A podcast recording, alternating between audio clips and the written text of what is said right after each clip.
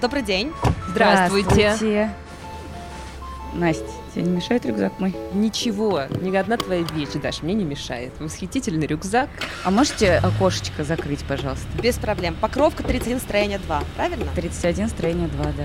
А вы, я вижу, опаздываете, наверное, немножко, потому что выделенную полосу выбрали. Ну да, у нас сегодня важная запись, важное интервью. Да, это, в общем, довольно полезная в Ситимобил функция. Я к вам приехала с желтыми номерами, и мы сейчас в обгон всех пробок по автобусной полосе поедем. О, господи, спасибо вам большое. Я заметила, кстати, Даш, уже вот не первый раз замечаю, что женщины вообще лучшие водители. Когда садишься в машину к женщине, она всегда тебя везет и быстро, и аккуратно. Вот реально. Благодарю. Как вы относитесь вообще, когда вас называют феминитивом? Вам как?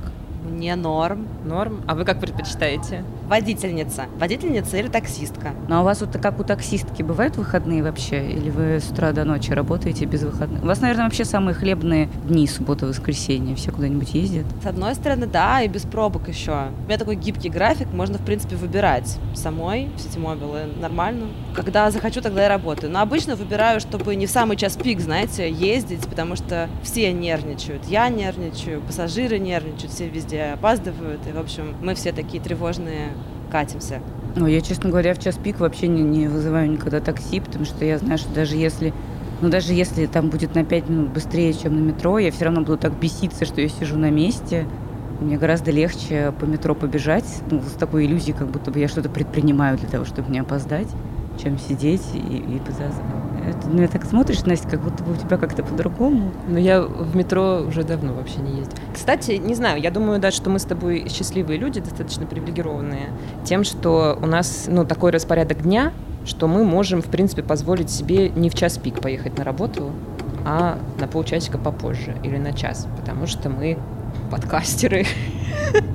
Ничего себе. Знаете, в последнее время ко мне очень много подкастеров садится. Я уже медитировала в пробке, и про Николая II слушала от э, молодого человека, историка, который про историю подкаст ведет. Вы у меня, мне кажется, за неделю, наверное, третье. Я не удивлена. Уже действительно у каждого второго москвича подкаст есть. Да, мне тоже так кажется. И видите все, как хорошо зарабатывают на такси, могут себе позволить даже с желтыми номерами. Просто потрясающе как колосится наша индустрия. А какой у вас подкаст? У нас подкаст вообще обо всем. Мне сложно всегда сформулировать, о чем конкретно. Мы довольно много говорим с Дашей про ментальное здоровье, про всякий разный антистресс, как правильно отдыхать. Mm-hmm. Еще мы говорим про отношения людей, не только любовные, а всякие разные. Отношения с нашими работодателями, отношения с нашими друзьями. Слушайте, как интересно, а как подкаст ваш называется? Подкаст называется «Норм», поэтому, когда вы сказали, что вам норм, что мы называем вас водительницей, мы переглянулись. Понятно теперь. Подумали, вдруг вы нас узнали, но нет. Да, но вот про отдых, конечно, это какая-то очень горячая тема во всех смыслах. Я вот совершенно разучилась отдыхать, честно говоря. Даже когда вот устраиваю себе выходной, просто полдня хожу и думаю, надо поделать что-то. Надо чем-то полезным себя занять. Как у вас получается отдыхать у самих? Нет, у меня получается довольно хорошо. У меня все хорошо с отдыхом. Я очень люблю отдыхать, и мне кажется, что особенно это важный навык в современном мире, когда действительно огромное количество людей работает на себя. И вот когда ты работаешь на себя, это для меня актуально, да, и там для нас с Дашей, ты, в принципе, не можешь себе позволить, ну, например, уйти в очень длинный отпуск или, например, выгореть. И поэтому очень важно свою повседневную жизнь так выстраивать, чтобы у тебя каждый день было какое-то достаточное количество отдыха, чтобы ты не очень сильно выматывался, не очень сильно, ну, как-то себя загонял и физически, и ментально. Ну, у каждого свои рецепты, наверное, как этот баланс поддерживать между работой и отдыхом. У меня ну, какие-то, не знаю, очень простые. Побольше менять обстановку, побольше двигаться, какую-то физическую активность поддерживать, потому что это очень сильно перезагружает действительно голову. Медитировать тоже я научилась. Ну, в общем, какие-то такие простые довольно рецепты, которые, правда, очень поддерживают, помогают. А что, Даш, у тебя как? А я у тебя учусь, Настя, этому всему. Вот что последнее ты делала, чтобы отдохнуть? Классное. Ничего. Ну как, а коты твои? Я возила их в ветеринарную клинику. Не сказать, что это был отдых, если честно. Это был большой стресс для нас всех троих участников этого процесса. Ну, видите, в общем, у нас тоже с переменным успехом мы овладеваем искусством отдыха. Иногда получается, иногда не совсем. Все как у всех. Ну вот медитация. Меня вот тоже недавно научили медитировать. Тоже, кстати. Девушка-подкастер со мной ехала. И она научила меня медитировать в пробке. Я теперь медитирую в пробках. С открытыми глазами. Вот. Каким спортом вы занимаетесь, например? Я вот начала в футбол играть. О, клево. Очень плохо получается, очень плохо получается. Ну, вы же только начали, еще начнет хорошо получаться. У меня есть друзья, которые играют в летающую тарелку, ну, вот командно, там сколько, 3-4 человека против 3-4 человек, и они прям много лет уже играют, и я все время стеснялась к ним присоединиться, потому что, ну, мне было непонятно, почему один человек бежит туда, другой сюда, как вообще понять, куда бежать. И, я даже не понимала, что у меня просто нет как бы понимания, как вообще устроена командная игра. А потом, когда мне мой друг просто объяснил, что типа, ну там есть нападение, есть защита, есть там такая тактика, сякая тактика, у меня как будто бы открылись глаза. И я вот с ними играла уже несколько раз в этом сезоне, и мне стало нравиться. Хотя до этого я, вот когда пробовала с ними играть, я просто такая, что мне делать? Я просто стою посреди поля, не понимаю, куда бежать, и если на меня летит тарелка, я даже не понимаю, ловить мне ее или нет. Так что в командной игре, вот, э, мне кажется, это очень важно еще разобраться в каких-то базовых правилах, которые интуитивно вроде понятны, а на самом деле там оказывается очень много каких-то подводных камней. А вообще это, кстати, классный отдых, мне понравился. Мне кажется, там много еще в этих всех командных видах спорта работы мозга. Но это следующий этап для меня. Пока что мне нужно просто реально овладеть тактикой, вот самый простой, типа запоминать, какие ворота мои, а какие ворота противника, потому что там еще после каждого гола ты меняешься воротами, и периодически я забываю, что мы поменялись воротами, начинаю бросать тарелку в сторону своих, и все такие, что ты делаешь? Не туда!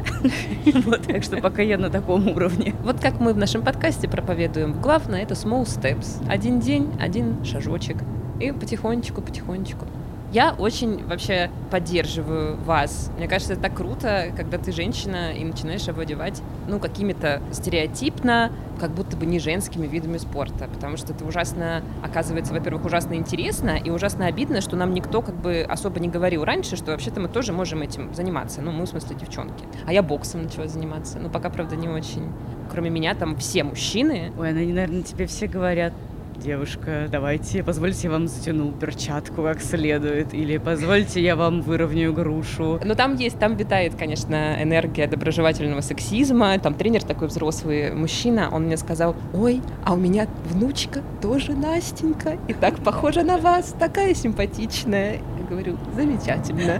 Но я себя чувствую после занятий боксом вот с этими мужичками супер воодушевленно и как-то очень женственно, но по-другому женственно. Empowerment. Да, как вот это слово empowerment. Вот я чувствую empowerment после занятий боксом, и, короче говоря, очень мне тоже нравится, и очень я стала отдыхать вот в каких-то таких необычных для меня видах спорта, командных всяких играх. Кажется, что это, правда, прикольный способ перезагружать голову, в том числе вот после работы. Слушайте, я так вас понимаю. Я занимаюсь в смешанной группе, мальчики и девочки. У нас типа от мальчика десятилетнего до здоровых парней. И это тоже довольно похожее ощущение, что выходишь такая женщина, но очень сильная, очень. Вот такое очень-очень приятное ощущение. На коробке, на Арбатской мы пинаем мячи. Классно. А есть судья, футбольная судья, женщина, по-моему, она одна или там их две или три, и в какой-то исламской стране ее весь матч вырезали, потому что она в шортах судила, ну, как обычно в судейской форме.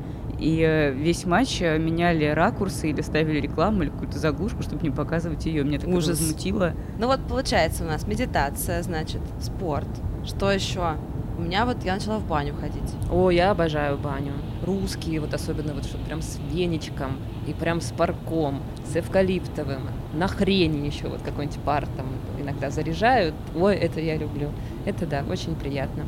Очень, кстати, советую послушать классный подкаст «Тоже Россия», в котором как раз есть выпуск про русскую баню. Это ужасно интересно. Там большой часовой разговор с девушкой, которая делает банный блог, популярный довольно, и они вот обсуждают, откуда вообще на Руси пошла баня, и какие бани есть сейчас. Это безумно интересно. И я прям очень вдохновилась после того, как послушала этот подкаст, и тоже как-то стала снова ходить в бане и тоже возродила какую-то свою любовь Ну да, да, спасибо, я послушаю подкаст и ваш, и тоже Россию тоже послушаю.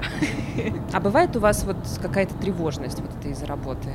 Меня, знаете, как я с пассажирами вместе тревожусь.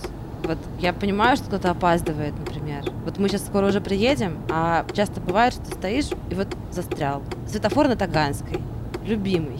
Просто полчаса стоишь, стоишь, стоишь, стоишь в нем. И пассажир нервничает.